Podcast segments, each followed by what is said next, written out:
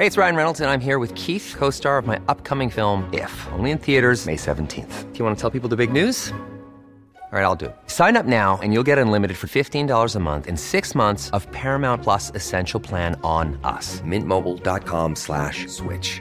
Upfront payment of $45 equivalent to $15 per month. Unlimited over 40 gigabytes per month. Face lower speeds. Videos at 480p. Active Mint customers by 531.24 get six months of Paramount Plus Essential Plan. Auto renews after six months. Offer ends May 31st, 2024. Separate Paramount Plus registration required. Terms and conditions apply if rated PG.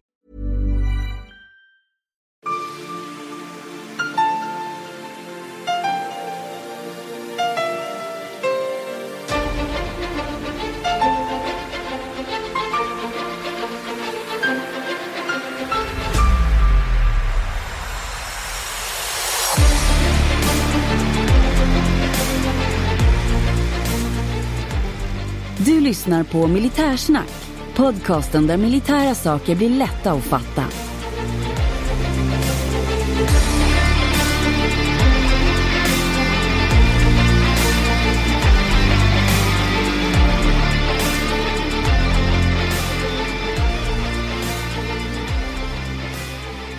Jajamän, då har jag det stora nöjet att ännu en gång presentera ett avsnitt med Militärsnack. Och eh, idag ska vi prata pansar i eh, Ukraina. Jag som pratar heter Henning Svedberg och bredvid mig så sitter löjtnanten och snorar. Välkommen löjtnant! Tack så mycket! Snorar och snorar. Det hör ju årstiden till så att säga. Mm. Mm. Just.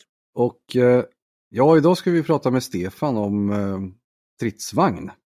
Mm. Stefan är ju chef för Arsenalen, pansarmuseet i Strängnäs. Strängnäs, precis. Jajamän. Mm. Där har du varit flera gånger, men jag pinsamt nog har inte varit där överhuvudtaget. Nej, men vi måste åka dit och hälsa på Stefan. Han har, ja, han har ju en fantastisk CV vad det gäller vad han har varit med om och gjort i sina stridsvagnar. Absolut. Och det intervjun som vi kommer genomföra nu, eller har genomfört nu när vi spelar in det här, har ju vissa tekniska begränsningar, tyvärr. Mm. Ja. Eh, och eh, ja, men vi pratar lite stridsvagn 122 högt och lågt. Och eh, det med anledning till att eh, många nationer, inklusive oss, ska skänka till Ukraina. Jajamän. Och med det sagt går vi direkt över till intervjun. Ja, men då sitter vi här en trio och diskuterar. Det är då jag, Henning Svedberg, eh, löjtnanten och så har vi Stefan Karlsson med oss. Välkommen Stefan! Tackar. Vi har ju just berättat lite vem du är, men snälla, fill in the blanks for us. Ja, eh, Stefan Karlsson heter jag, jag är museichef på museet Arsenalen i Strängnäs och jag har sin, innan dess varit eh, officer i pansartrupperna under hela mitt vuxna liv och eh, ägnat eh, all vaken tid kan man väl säga åt stridsvagnar. Och idag så får jag fortsätta med detta fantastiska att prata om stridsvagnar. Fast på ett annat sätt. Mm. Mm, mm. När jag har sett din CV så får jag en känsla av att du inte är en människa som chansar så mycket när du pratar om stridsvagnar. Eh, nej, ehm, jag brukar försöka säga att det, det jag pratar om det är det som jag kan stå för och det jag vet att det är så. Jag eh, svänger mig inte gärna med, med en massa runt omkring som jag inte känner att jag faktiskt eh, har på, tagit på fötterna. Nej, precis det jag menade var ju att du har ju faktiskt varit eh, med i eh, pansartrupperna sedan 1984 om inte jag har blivit felinformerad. Ja, precis. Började min bana på Centurion på den tiden. En fantastisk vagn som vi sen insåg att den kanske inte var så bra som vi själva eh, ville att den skulle vara när vi insåg vad en modern vagn faktiskt eh, kunde. Och du, Stefan, som gör det extra intressant också, det var att du var med under utvecklings eller försöksskedet när man eh, vi införskaffade först eh, på leasingavtal då, 121 och sen eh, de egna 122orna. Och det är ju det lite grann vi ska prata om idag just med tanke på att Ukraina kommer få de här från en rad olika nationer. Ja, stämmer bra. Jag var med och gjorde de första försöken 1989-90 då när vi provade Leopard 2 och M1A1 mot varandra. Egentligen för att se vad, vad klarar en modern stridsvagn av. Och det var ju då det gavs ganska mycket ögonöppnare till både militärer och politiker. Oj hoppsan. Mm. Så på den resan blev det sen. Och då nämnde jag 121 där. Det var väl rent tyska vagnar som vi hyrde eller leasade då om jag förstått det rätt? Eh, ja, från början så var det ju då ett, ett köp bestämt efter försöksomgång två att det skulle bli nya stridsvagnar då. Och då hade man ju bestämt att det var Leopard 2 Improved som den kallades, men som ju fick en lite annan benämning internationellt så småningom, och det som alltså blev stridsvagn 122. Och då var det ju ännu inte bestämt om vad som skulle vara ersättare då till de andra vagnarna, men då fick ju eh, svenska staten ett erbjudande då om att eh, köpa eller hyra eller lisa eller hur det nu det har ju varit en del debatt om vad det egentligen var som hände där, men vi fick ju hit då begagnade stridsvagnar då som vi kom att kalla då stridsvagn 121.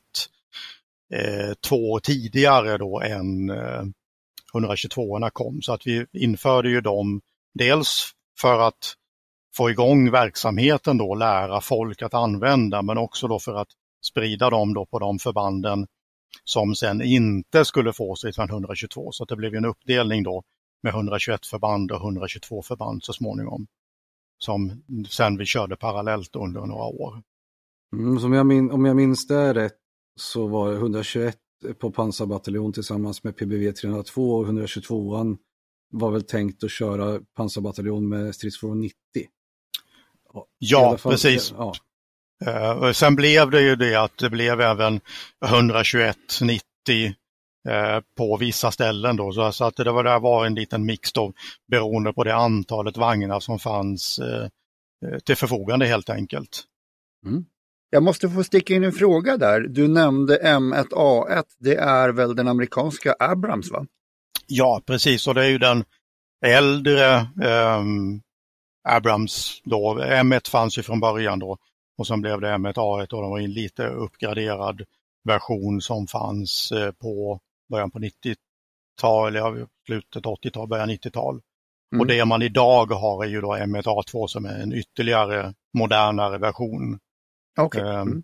Och när, när vi körde de här försöken då i, i Sverige då så var det ju egent, de första försöken var ju inte egentligen att försöka utvärdera då vilken som var bäst utan det var ju två kandidater då som man fick möjlighet att prova då för att se vad kan det här och eh, när vi hade gjort det här första eh, året då med de här försöken så gick man så småningom in och eh, lyckades eh, köpa fem stycken T72 ifrån forna Östtyskland som okay. då man då gjorde eh, motsvarande eh, försök med under en, ett, nästan ett år då man testade och se vad, vad kan den vagnen bara för att få lite eh, erfarenhetsutbyte och det var väl mer eller mindre en slump att det blev till.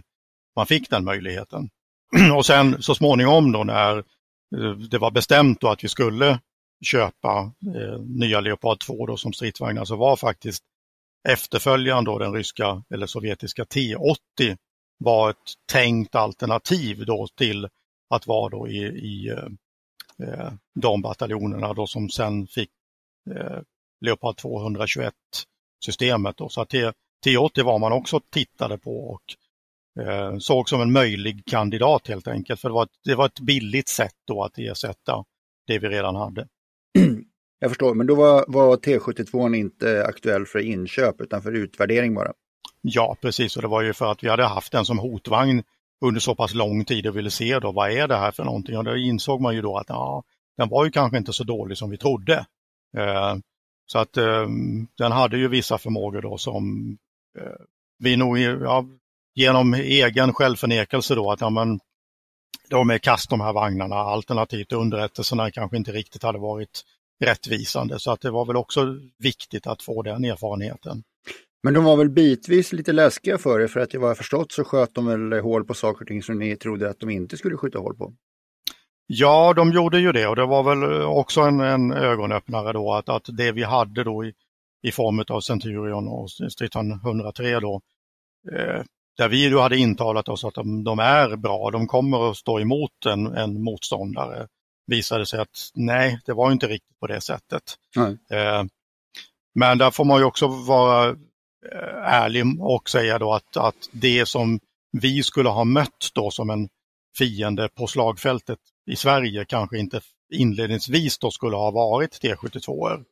Utan det skulle då ha varit lättare vagnar, eh, kanske till och med T55 eller någonting sånt där som då skulle ha gått upp till eh, Norden då och invaderat här. För T72 de var ju tänkta att vara eh, mot väst nere i eh, Europa. Mm. Så att vi skulle ju då förmodligen inte möta den typen av fiende här uppe och då hade ju de vagnar vi hade förmodligen varit ganska bra även om eh, ja, man ju insåg hur, hur stor skillnad det ändå var. Mm, mm. Jag noterar också här att vi hade väl den här Leclerc, den franska stridsvagnen, som alternativ till de här kärrorna. Ja, precis. Den, den testades samtidigt då med MTA2 och Leopard 2 Improved.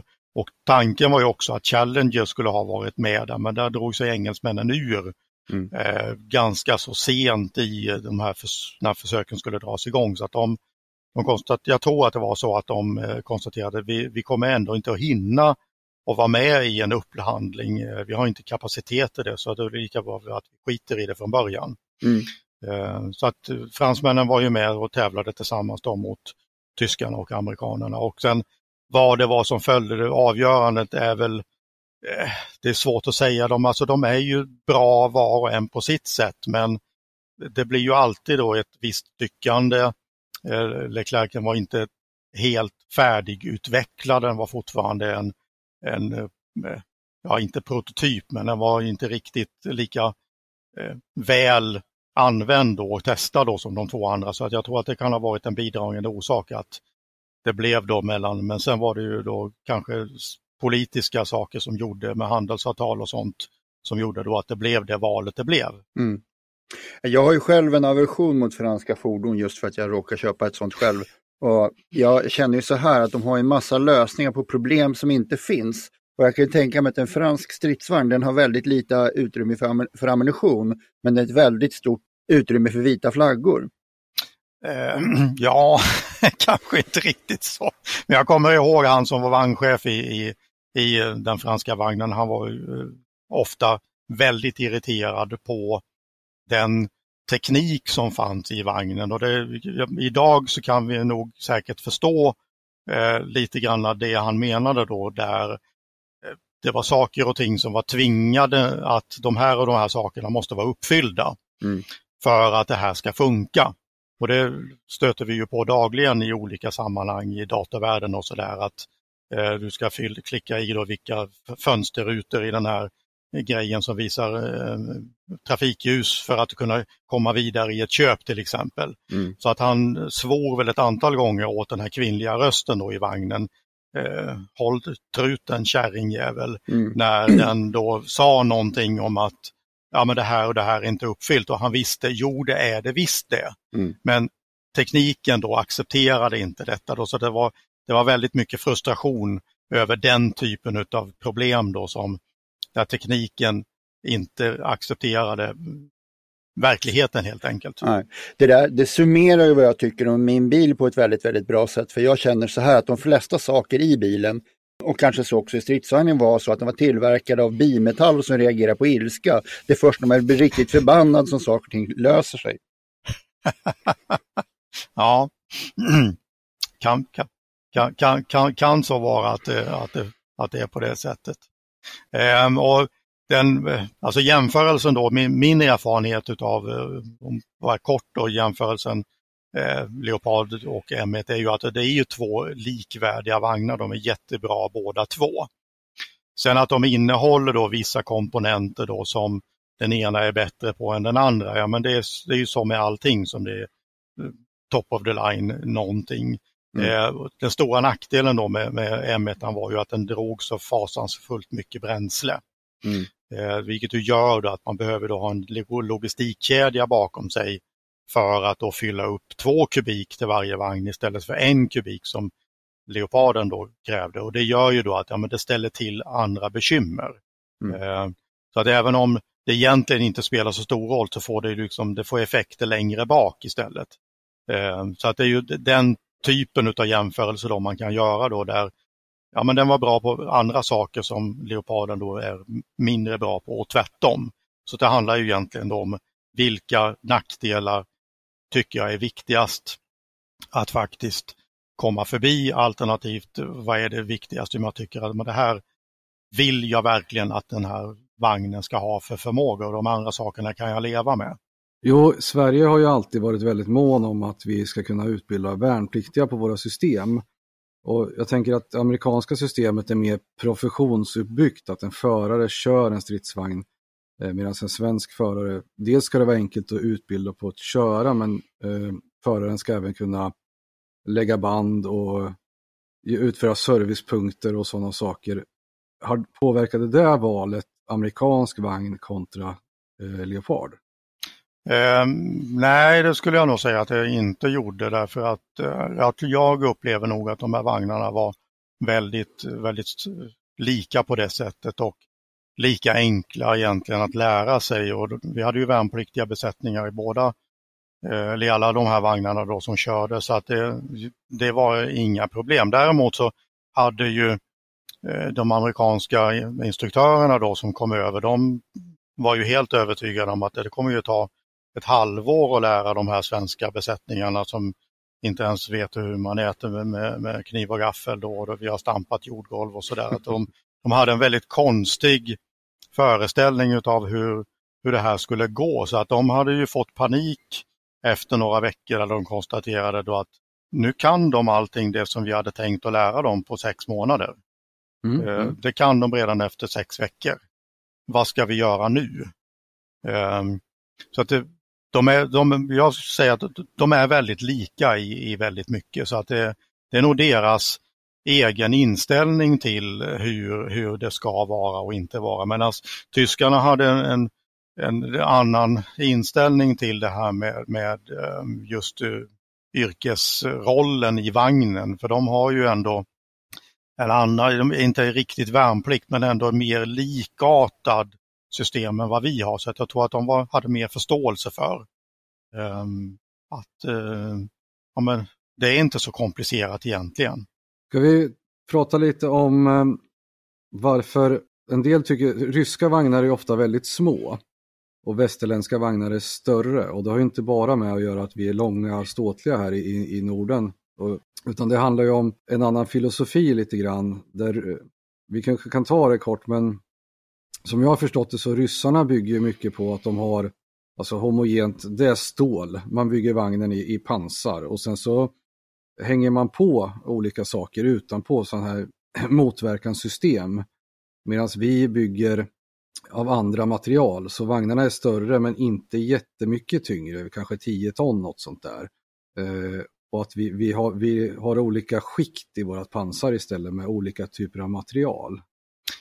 Um, Ja, det, det, dels, dels så är det ju på det sättet, men det är också då att, att eh, de um, ryska sovjetiska vagnarna har ju i väldigt stor utsträckning varit automatladdade. Och därigenom då så tar man ju bort en besättningsman vilket gör att eh, volymen på insidan då kan göras mycket mindre. Eh, så att den, den aspekten är, är nog så viktig att ha med sig i att, att då kan ytterskalet då bli mindre också även om kanske pansartjockleken rent tekniskt är ungefär densamma. Men sen har det ju också varit precis som du säger att, att de har inte haft då lika mycket eh, skiktade pansar på samma sätt utan det har varit påbultade lådor på utsidan istället. Eh, och de använder ju fortfarande, vilket ju är lite konstigt kan jag tycka, eh, alla de här reaktiva modulerna som sitter utanpå där väl de flesta har konstaterat att ja, men de är inte så där jätteeffektiva eftersom det ju ofta är tandemladdningar och annat då som slår igenom i alla fall. Mm. Eh, så vi hade ju reaktivt pansar under en period men det har ju västvärlden gått ifrån. Ja, framförallt är de väl dimensionerade för hot mot just RSV eh, från när-PV-vapen och, och eh, PV-robotar med direktanslag. Eh, som, som jag tänker det. Eh, jag vet inte hur en sån här modul svarar mot en pilprojektil, men jag kan inte tänka mig att den... Att den, är helt, helt, den är helt värdelös. Eh, ja, ja. Den bara slår rätt igenom. Den, ja. den hinner nog inte ens reagera skulle jag säga. Nej. Och stridsvagnar skjuter ju i regel då eh, pilprojektil på andra stridsvagnar. Men det fanns ju en tid då även stridsvagnar kunde skjuta eh, RSV-granater, framförallt eh, ja, men BMP-1 och våran IKV och sånt sköt väl Boris pansarspränggranater och då, då kanske det här var en, ett bättre skydd. De här modulerna är ju framförallt gjorda mot RSV och eh, ja, robotar eller när-PV-vapen som kommer i direktverkande mod eh, och mot pilprojektil så har de inte så stor verkan och nu för tiden så skjuter man ju pil eh, stridsvagn mot stridsvagn. Och även alltså, lättare fordon som stridsfordon 90 skjuter ju mer, nu mer pil. Ja, det stämmer. Vi har ju haft då eh, en, en period när, när olika eh, stridsfordon av även lite grövre kaliber även sköt eh, riktad sprängverkan som, och det har ju funnits robotar då som man skjuter ut ur stridsvagnskanoner till exempel. Eh, men jag tror att det, det är någonting som inte riktigt är lika vanligt längre utan nu är det mer renodlat bilprojektiler och att de här robotarna, eller RSV då, är mer riktat då på eh, robotar som skjuts eh, från marken eller från andra system. Eh. Och det som är intressant med, med de här robotarna generellt sett nu för tiden så är de ju takslående som overfly top attack, det vill säga att eh, roboten flyger över stridsvagnen och skjuter ner. Och det är väl därför man ser mycket de här eh, eh ryska vagnarna där de kastar sitt torn. Och det, det, det beror väl lite grann på det du var inne på just med automatladdaren, att de har ammunitionen inne i tornet. Ja, och jag vill nog, nog påstå att, att just att karusellmagasinet då ligger precis mitt under tornet där och får ett takslående. Det är ju inte så som vagnen är dimensionerad från början utan där ligger ju ammunitionen i botten där den är relativt skyddad då mot en direktverkande pilprojektil från en annan stridsvagn. Det var ju det den var dimensionerad för och nu kommer fienden då med en en, en taskigare eh, ammunition då som kommer uppifrån och slår ner genom det tunna taket istället. Det är ju inte riktigt schysst att göra på det sättet men det är ju så det har blivit och då får man ju en helt annan effekt och då flyger ju tornet all världens väg. Men där vet jag att det finns andra då som har använt eh, de här T72 T80 och sådär och sagt att ja, men fyll inte hela ammunitionskarusellen med ammunition. Det är helt vansinne utan stoppa in 5-10 stycken där och när du har använt dem så fyller du på fler. Det, är dumt att riskera då att du skjuter dig själv till månen. Mm. Hur, men... hur förvarar vi våran ammunition? Det kan ju vara intressant för då tänker ju alla lyssnare, men varför blir det inte så på en, på en västerländsk vagn? Och nu har vi ju inte skjutit så mycket robot på, på västerländska vagnar, men vi har ju ett system som, för att undvika just det här. Ja, och där kom ju då både M1 då och eh, Leopard 2 ganska tidigt då med att ha Eh, Eh, ammunitionen förvarad bak i tornet och i ett, i ett eh, sprängsäkert fack som ligger eh, på utsidan kan man säga. Så att det är en lucka då som är stängd in mot besättningsutrymmet. Så att om man då får en explosion i ammunitionsutrymmet där, då blåser taket ut eh, bort ifrån besättningen så att besättningen ska då inte skadas av den här sprängverkan som blir. Och det som är skillnaden då på en Leopard 2 och en M1, M1A, 1A2 är ju att där har Leoparden del av sin ammunition nere i chassit på ett äldre traditionellt sätt, vilket ju eh, nu med tanke på hur vad man har sett och kanske inte är den bästa placeringen. Medan eh, det ligger uppe i tornet. På M1 då, där har man all ammunition i tornet istället. Och vore jag besättning idag så skulle jag ju säga att, att jag kanske då skulle tänka på hur jag fördelar ammunitionen i en vagn om jag nu vore ute här. Alltså man tänker på vilka effekter får det här. Eh, om jag drar mig till minnes så är det här tekniken med att ha ammunitionen utanför själva tornet är väl ända från andra världskriget. Det var tyskarna på Panzer 4 som började med det, stämmer det? Eh, ja, det, alltså, det, kan det nog säkert vara, men det finns ju andra vagnar då, som AMX-13 till exempel, den franska vagnen på 50-talet. Den hade ju också ammunitionen på utsidan, men jag tror inte att det här med den här sprängsäkra eh, förvaringen då kanske var lika väl ut, genomtänkt då att det var det som var effekten nu. Utan att man kanske då hade andra tankar med det. Eh, även om mm. eh, ja, funktionen ändå var densamma. Det är ju likadant idag så har vi ett system där vi hänger eh, besättningsmannen som kör. Han hänger ju en sele i taket. Så att om han får en blast underifrån då i form av en mina eller en, någonting liknande då så ska inte benstommen slås sönder utav den här smällen som blir när han sitter i sin stol.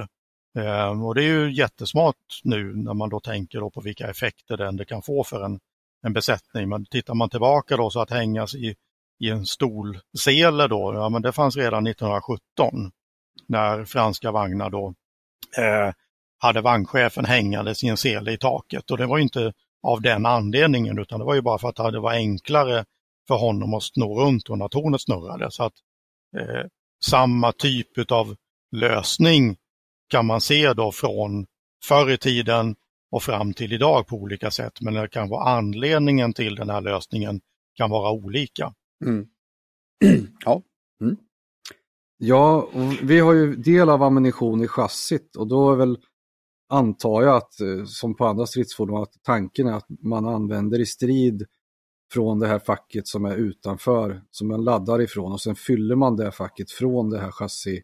Eller jag vet inte hur det är på 122 men på 90 till exempel måste du kanske ställa tornet i speciell position för att komma åt de här chassilagringarna så att säga. Jo, men det, det stämmer så att det är ju, det är ett, ett, vad ska vi säga, ett, ett eh, andrahandslager som är där för att eh, man har då förstahandsbehovet lätt tillgängligt och så har man mer då att hämta och där, där kan man ju fundera då på i en, i en riktig situation då. Eh.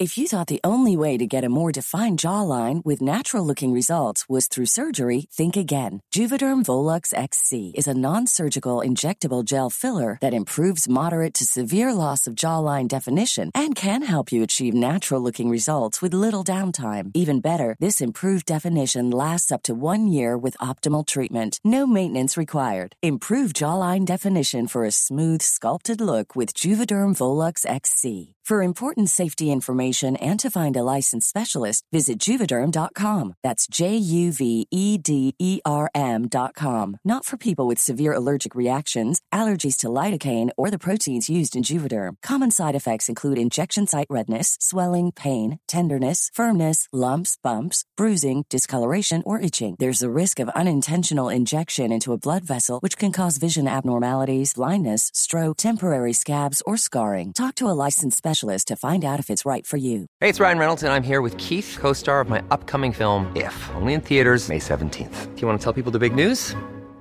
All right, I'll do it. Sign up now and you'll get unlimited for $15 a month in six months of Paramount Plus Essential Plan on us. Mintmobile.com slash switch. Upfront payment of $45 equivalent to $15 per month. Unlimited over 40 gigabytes per month. Face lower speeds. Videos at 480p. Active Mint customers by 531.24 get six months of Paramount Plus Essential Plan. Auto renews after six months. Offer ends May 31st, 2024. Separate Paramount Plus registration required. Terms and conditions apply if rated PG. Uh. Med tanke på vad som kan hända då. Jag kanske inte ska ha så mycket ammunition med mig varje gång. Att det är ett val man får göra då med tanke på när, man har sett effekterna utav det. Eh, och förr i tiden så åkte man ju runt med pansarbandvagnar då som var fyllda med miner och allt möjligt då, men då kanske man inte riktigt tänkte på vad, vad händer då när det smäller. Eh, det är ju jättebra att ha allting med sig om man sitter kanske då på ett, ett hav av 25-30 stycken stridsvagnsmina 5 bak i en PBV. Mm, kanske inte jättesmart när man, eh, när man inser vad det, vilken effekt det skulle kunna få. Ja, och det är ju, när vi ändå är inne på det så är det ju det är fler delar i ett förband och många ser ju det här, nu ska vi skicka stridsvagn. Ja, absolut. Men en stridsvagn är ju bara en stridsvagn. Ehm, det krävs ju ganska mycket runt omkring med trossfunktioner och, och driftstödsgrupper och bärgare och sådana här saker. Och nu, nu vet vi ju inte hur hur det här är tänkt att användas i Ukraina, men jag misstänker att de sätter upp pansarbataljoner eh, med stridsvagn kombinerat med någon form av pansarskyttefordon, om jag får gissa. Eh, men det ska ju bli spännande att se hur de löser, om de kopierar ett västerländskt tänk där med trosskompani och eh, ledningsunderstödskompani och framförallt om de får tillräckligt med runt omkring saker, det är ju mer än bara vagnarna. Det är reservdelar och det är Eh, reptroppar och eh, framförallt bärgare och sådana saker. Ja, alltså det, det är ju jättemycket bakom som är många gånger man inte, inte tänker på och eh, eh jag har ju också funderat på hur kommer de att använda och hur använder de idag? Eh, för det man ser klipp och sådär på nätet är ju väldigt ofta, och det kanske är en felaktig bild, men det är ju väldigt ofta då det är enskilda stridsvagnar som far över ett fält och pang så är den borta. Och sen inte den här samordningen då som ju jag och många andra då i väst är van vid att, att se då. Ett, ett stridsvagnskompani ensamt är nästan det i klenaste laget, utan man vill ju ha en bataljon då som anfaller tillsammans då med alla de olika funktionerna då så att man kan göra det här genombrottet och inte eh, styckevis kasta handgranater på varandra under veckovis. För det känns som att ja, det är inte riktigt kanske det sättet om man ska använda på. Så att där får man ju se då hur det här kommer att vara. Men sen är det ju, precis som de säger, den här logistiken bakom är ju jätteviktig att den då finns och att den fungerar. För i annat fall så kommer man kanske då inte lita på systemet när det visar sig att man har inte tillräckligt med support bakom. Nu är ju de här vagnarna ändå hyfsat pålitliga men det finns ju ändå saker och ting som kan hända och det kan ju vara små saker då som kan behövas eh, en tillräckligt duktig tekniker som trycker på rätt knapp eller gör någonting för att starta om eller vad det nu kan behöva göras då för att det, det, det ska fungera igen. Eh, och blir det problem, ja men då åtgår ju reservdelar i form av motorer, elektronikenheter och så vidare. Eh, så att det, kedjan blir helt plötsligt väldigt lång och ska man då sprida ut de här vagnarna då på flera olika platser, ja, men då skapar man problem där då. Var ska då bärgaren vara? Var ska tekniken vara och så vidare. Så att eh, det, det får ju effekter. Ja, vi har lite problem här med löjtnantens uppkoppling så att eh, jag vet inte hur vi har hört honom inte på inspelningen men eh, han har fallit bort lite grann här. Eh, nu ser jag att löjtnanten är tillbaka. Vad var det för fråga du ställde sist där löjtnant? Nej men vi pratade lite grann om eh, just eh, pansar och stridsfordon, stridsvagnar överlag. Att eh, en rent civil människa kanske tänker att det är som en bil, man kan köra ett år och lämna in den på service. Eh, och riktigt så funkar det ju inte utan eh, man undviker ju egentligen att köra längre sträckor än vad man behöver. Kan man transportera på flak på lastbil så gör man ju det.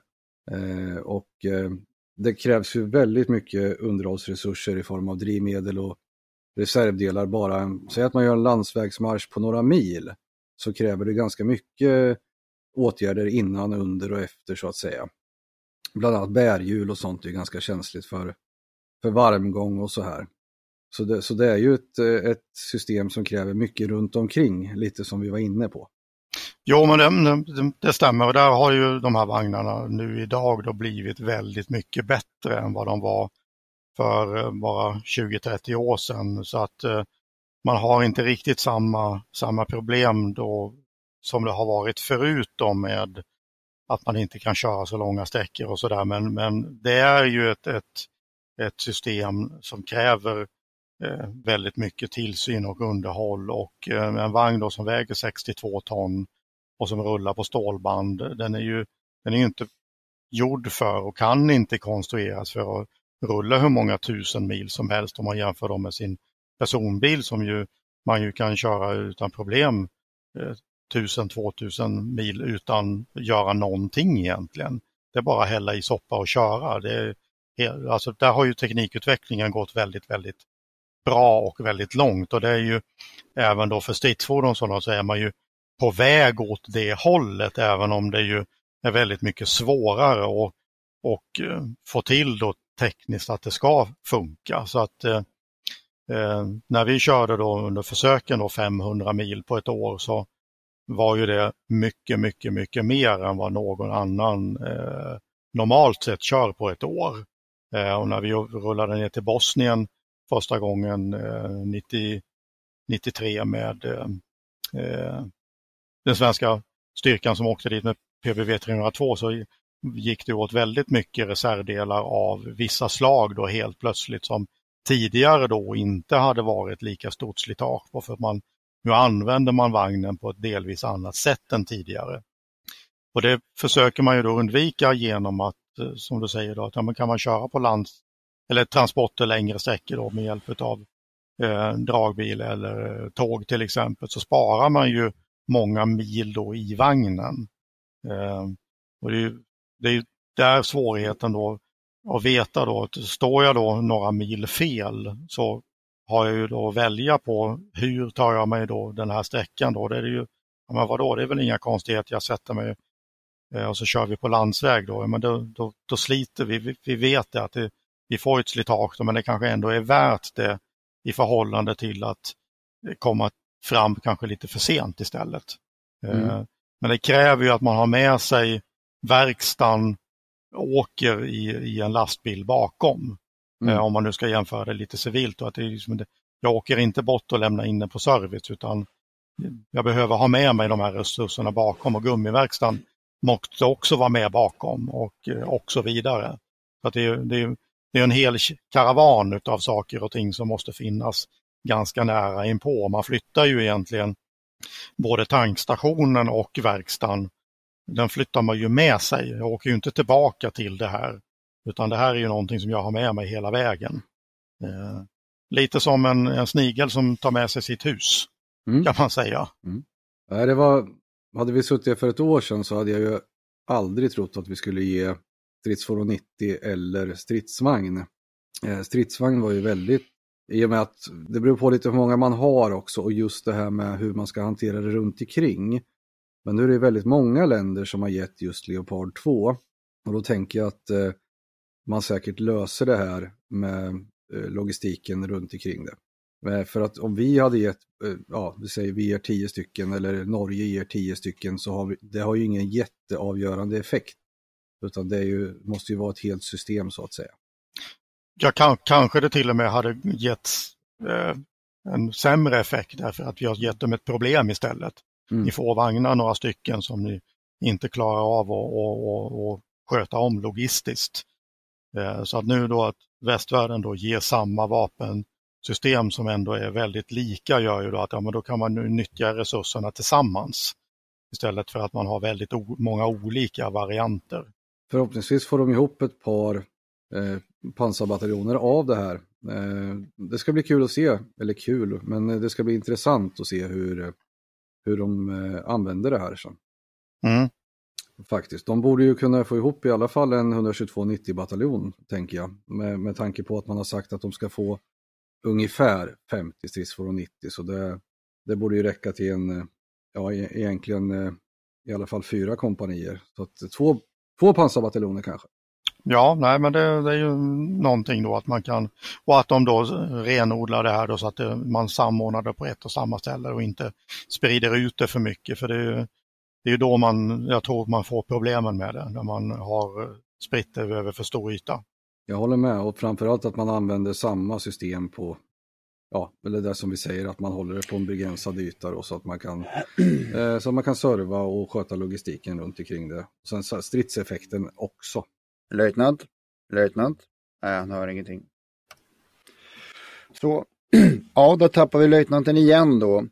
Nej, men vi fortsätter väl med eh, nästa steg i det här om du inte känner att, jag har, att du har någonting mer i den vägen innan vi går över till nästa steg och det vi pratar mer om vad som händer i Ukraina. Ja, nej, men det kan vi väl göra. Mm. Nu eh, har som sagt, eh, det har ju varit, som löjtnanten började där, så för ett år sedan trodde han inte att någonting skulle skänkas i den här vägen av vapen, men nu är vi där. Och vad är dina spontana reaktioner på att svensk eh, material skickas i den här kategorin? Um, det är väl både lite förvånande men samtidigt, eh, ja men naturligtvis, vi måste ju också bidra, för det är ju lite som det har pratats tidigare då om hur mycket har vi råd att avvara då för att inte då tappa vår egen förmåga om det nu skulle hända någonting. Ehm, men samtidigt är det ju det, har vi råd att inte göra det här. För det är ju och det är svårt att veta nu vad får det här för effekter egentligen. Det vet vi kanske om ett år. Ehm, kommer det här få någon inverkan på oss själva i någon eh, utsträckning eller kommer det här då att påverka så att kriget tar en vändning? Det är mm. jättesvårt att veta egentligen. Som du nämnde här att man skickar iväg saker och ting som man kan behöva själv samtidigt som eh, om man skickar iväg det så kanske man inte behöver använda det själv här på lokalt. Eh, vad tror du om, eh, vad kan de här binda upp för ryska eh, styrkor och vad kan det ha för avgörande? Jag tror nog att alltså, de, de kan nog ha eh, flera, flera effekter. Dels så tror jag att de kommer att bli en jättemoralhöjare för de ukrainska styrkorna som får de här nu, att de vet att men nu, nu äntligen får vi lite bra grejer, för de har ju eh, länge efterfrågat det här, så att det kan nog vara en, en, en moralhöjare på sitt sätt, så att de kanske då eh, vågar kanske törs att göra och kanske agera på ett lite delvis annat sätt. Eh, sen vet vi ju inte än, även om vi ju, de flesta tror ändå att de här vagnarna är så pass mycket bättre så att de kommer faktiskt att få eh, en tekniskt avgörande insats mot de, de motståndare de möter. Mm. Eh, men det får man ju se då hur pass sann den bilden är då när det blir då på riktigt då att de här nu forna tänkta fienderna nu då ja, till slut då möts. Eh, men sen tror jag också nog ändå att det kan vara så att de, de ryska styrkorna kanske får lite grann effekten som de allierade hade under andra världskriget när alla pratade om tiger, tiger, mm. tiger. Ja, man var jätterädd för dem. Ja, det, det, kan vara så att det helt plötsligt nu så kommer den här som alla har pratat om och då kanske man eh, drar sig ur. Man kanske inte vill ge sig in i direkt konfrontation med en sån här därför att jag är inte säker på att jag vill det. Men det, där vet man ju inte hur de, de ryska styrkorna egentligen tänker. Är de, funderar de på, på det sättet eller eh, skiter de i det och bara kör på ändå? Det är jättesvårt att veta. Mm. Vad, hur, hur räknar då de ryska stridsvagnarna mot eh, Leoparden eh, om du ser eh, en mot en? Eh, jag skulle nog på, påstå att, att eh, Leoparden är kanske inte dubbelt så bra, men den är mycket bättre därför att den har bättre rörlighet. Den kan förflytta sig på ett annat sätt, smidigare. Eh, och det har de, de, de ukrainska styrkorna också sagt att de, de här vagnarna de åker omkring i är väldigt jobbiga att förflytta för de, de, eh, de rör sig eh, långsamt och är svårare att styra. Det här är ju en jättesmidig maskin att, att som förare då förflytta på slagfältet. Mm. Så det är ju en del i det, men sen är det ju eldledningssystemet och sikte med mera då som är, skulle jag påstå, väldigt mycket bättre som gör att då kommer man att kunna träffa, se och träffa målen betydligt tidigare så att därigenom då så kommer man att kunna slå ut motståndarvagnen eh, mycket tidigare under förutsättning då att man är den som upptäcker dem först. Mm. För det är ju det som alltihopa egentligen hänger på. Mm. Vi såg ju här hur eh, ryssarna lyckas bli av med en del eh, väldigt nya fina stridsvagnar i, ur deras eh, eh, Eh, armé för att de tillämpade dem fel. För allting handlar inte om att ha bästa grejerna. Man ska använda dem på rätt sätt också. Är ukrainarna utbildade på att jobba med ett system bredvid ett system på det här sättet som, som man blir tvungen till nu? Eh, det är väl där jag lite har funderat på hur, hur är de eh, utbildade? Hur är de, de lärda? Vad har de för, för eh, filosofi kring det här eh, Eh, rent generellt? Och jag har inte sett tillräckligt mycket av det så jag kan inte göra någon bedömning i detta. Men det skulle ju mycket väl kunna vara så att de kommer att felanvända de här vagnarna och därigenom då inte få den framgång som de skulle kunna ha utav dem därför att de kanske de har en filosofi i sitt sätt att agera då som är eh, lite mer som vi har sett väl, ryska har gjort då. Eh, det är ju en del, men det är också som jag har sagt till en del att de här vagnarna de väger ju nu kanske 10, 10 15 ton, 20 ton mer än de vagnarna de är vana att åka i och det kan ju då göra att man kanske då glömmer bort lite grann att den här bron som jag normalt sett kunde åka över, den håller nu inte när vagnen väger 62 ton. Mm. För tidigare så har jag åkt i en som väger 40, 42 ton. Och det är en jäkla skillnad i det så att jag kanske då därigenom då använder och agerar med vagnen på ett sätt som den här vagnen inte riktigt klarar av. Jag är inte tillräckligt van vid eh, att använda den på det sättet utan jag är van vid det äldre systemet. Och därigenom då så glömmer jag bort mig lite grann och Visst, alltså den är jättemycket bättre här på många sätt, men den är trots allt 20 ton tyngre. Mm. Eh, och i vissa situationer så är det en jättenackdel. Ja. Eh, vi såg en tidningsartikel här nyligen med en, ett, eh, finskt, eh, en finsk officer som sa att Ukraina kan inte det här tillräckligt bra. Sen blev han sågad i en artikel till någon dag senare. Och han menar att eh, Ukraina inte har en förmåga att eh, röra sig tillräckligt snabbt offensivt när det behövs. Och jag misstänker att den här stridsvagnen vi nu pratar om eh, är eh, lite av en konservöppnare för fronten, att man ska kunna göra snabba omfattningar och liknande. Ja, def definitivt och, och, det är ju för att den är, den är snabb, den är smidig och den är lättrörlig. Så att, eh, och det såg ju vi när vi fick dem till Sverige då, vad vi kunde göra. Då, att då kunde man ju Tidigare då så stod vi och blötte på samma ställe då med, med Centurionen eller 103 då och visste då att ja, men vi kan inte åka runt där för det finns liksom in, vi, det tar för lång tid, det håller inte. Medan med, med en Leopard 2 då så var det inga problem då att köra två mils omväg för att komma in från andra hållet och helt plötsligt, och det var gjort liksom på mm, tio minuter typ, att man mm. bara drog iväg och var på andra sidan helt plötsligt. Det som var en, en grej som, ja men det kommer ta en vecka om vi ska göra det här. Så att eh, ja, det kan nog kanske vara så att man eh, upptäcker då, wow, vad den här vagnen faktiskt kunde bidra med. Mm. Eh, men det gäller då att man förstår det och utnyttjar den då på rätt sätt. Att shit, det här är ju faktiskt någonting vi kan utnyttja på ett annat sätt. Mm. Eh, så att det blir ju, man skulle ju kunna använda den som lite blixtkrigstatik då i, i många situationer fast det då blir på en, en mer eh, stridsteknisk nivå. Men det gäller mm. ju då att övriga förbanden då eh, förstår och hakar på detta så att det inte blir så att man har då en ensam ett ensamt stridsvagnsförband som avancerar och så tittar man bakåt och ser att det finns ingen som följde efter mig. Och nu är jag mm. ensam på fel ställe. För så var det ju i mycket under första världskriget med första stridsvagnsanfallen att den, den andra delen av armén fattade inte att de skulle utnyttja framgången. Utan Nej. de var ju kvar på samma ställe. Och då blev det ju ett fiasko för att eh, ja, det räcker ju inte med en hjälte som springer till andra sidan. Nej. Alla de andra måste ju haka på och förstå vad är det nu den här försöker att göra och utnyttja det som sker. Mm. Har du några farhågor direkt vad det gäller stridsvagnens tekniska beskaffenhet och vad det gäller eh, att den används i, i det här kriget som den kommer hamna i nu? Nej, nej inte, inte egentligen mer, mer än att, att uh, det behöver ju då finnas uh, tillräckligt med teknisk personal och, och resurser då för att kunna hantera de här små problemen som dyker upp så att det inte blir då att man då konstaterar efter ett tag, man i princip slår med slägga på datorn och säger vad är det för jävla skit de har skickat oss? Mm, mm. Ja men det är ju bara att du måste göra så här och så här och starta om då. Att det kan vara att små problem kan ställa till det ganska mycket för dem så att de kanske tappar förtroendet för att ja, men det var inte så bra som vi trodde.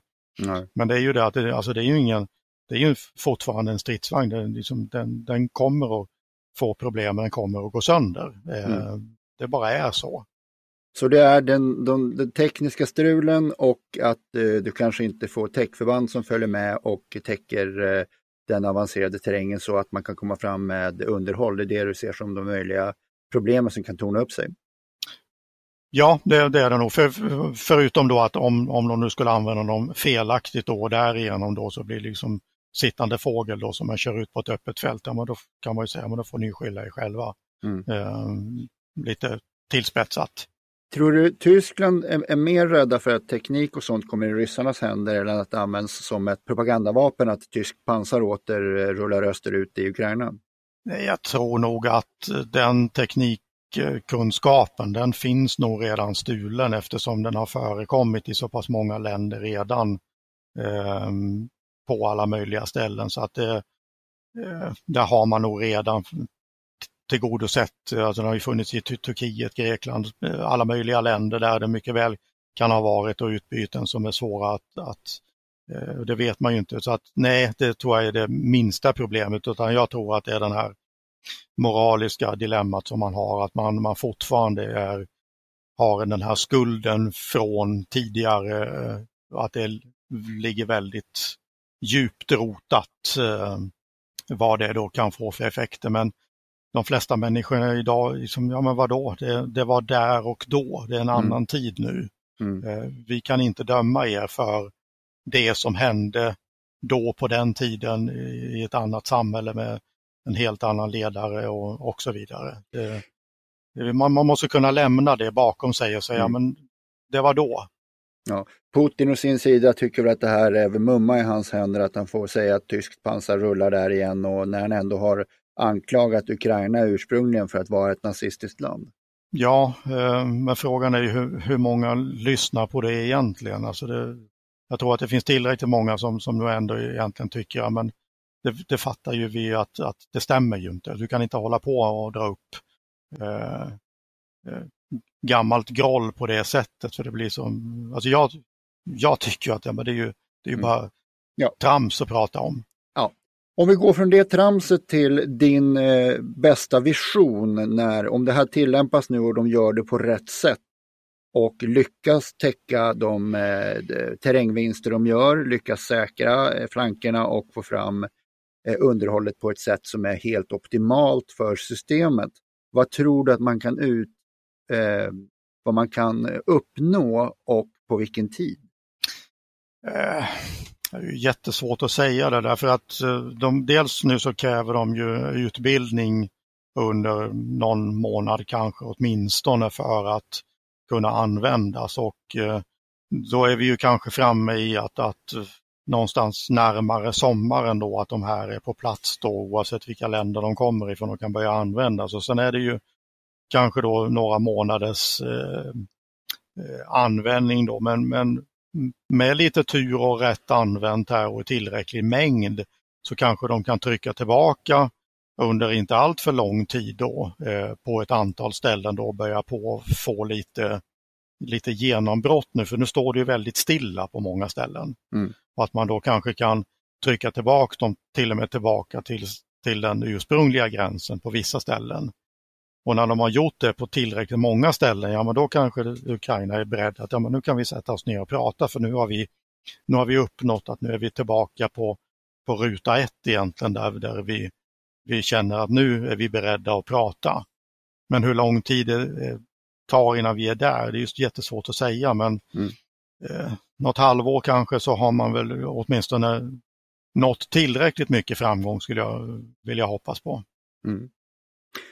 Skulle du vilja att vi skickade flera?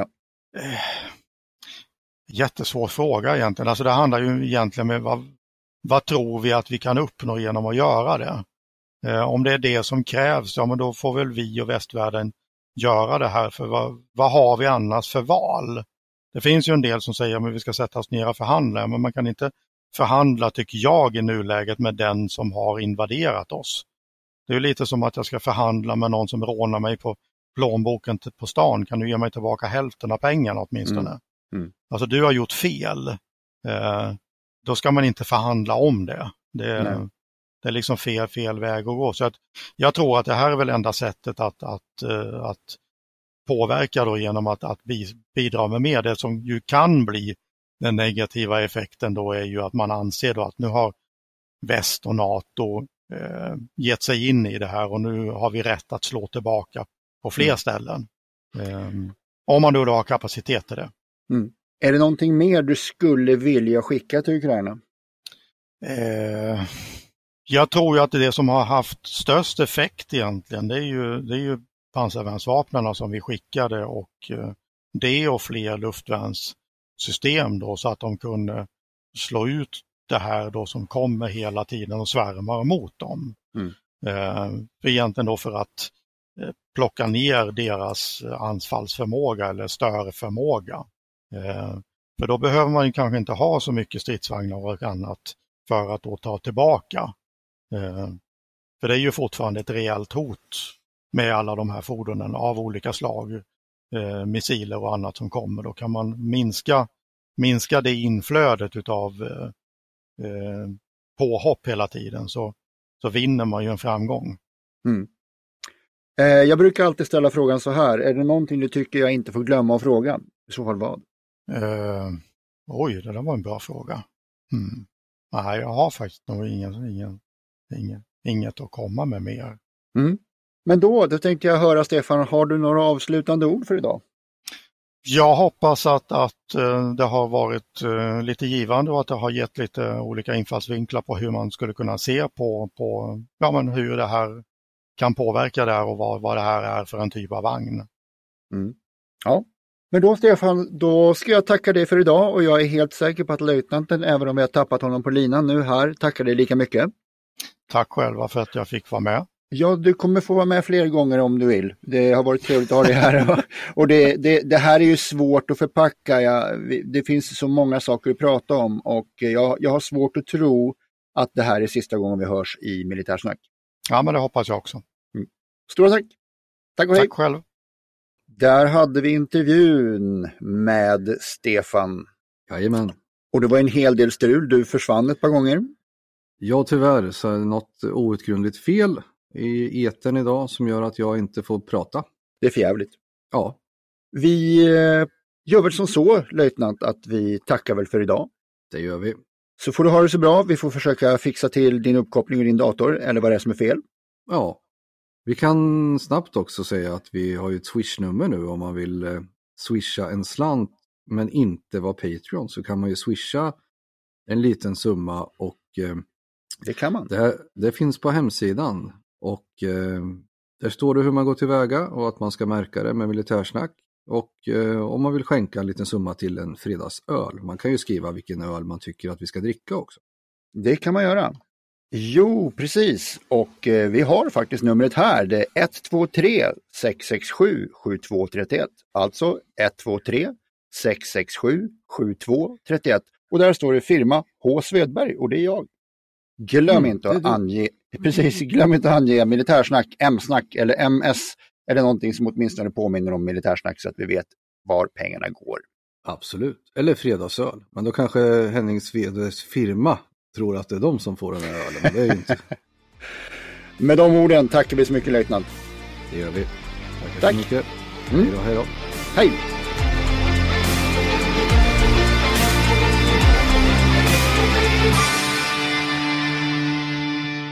Glöm inte att gilla, dela och gärna prata om vår podd med de vänner du tror skulle gilla den. Tack!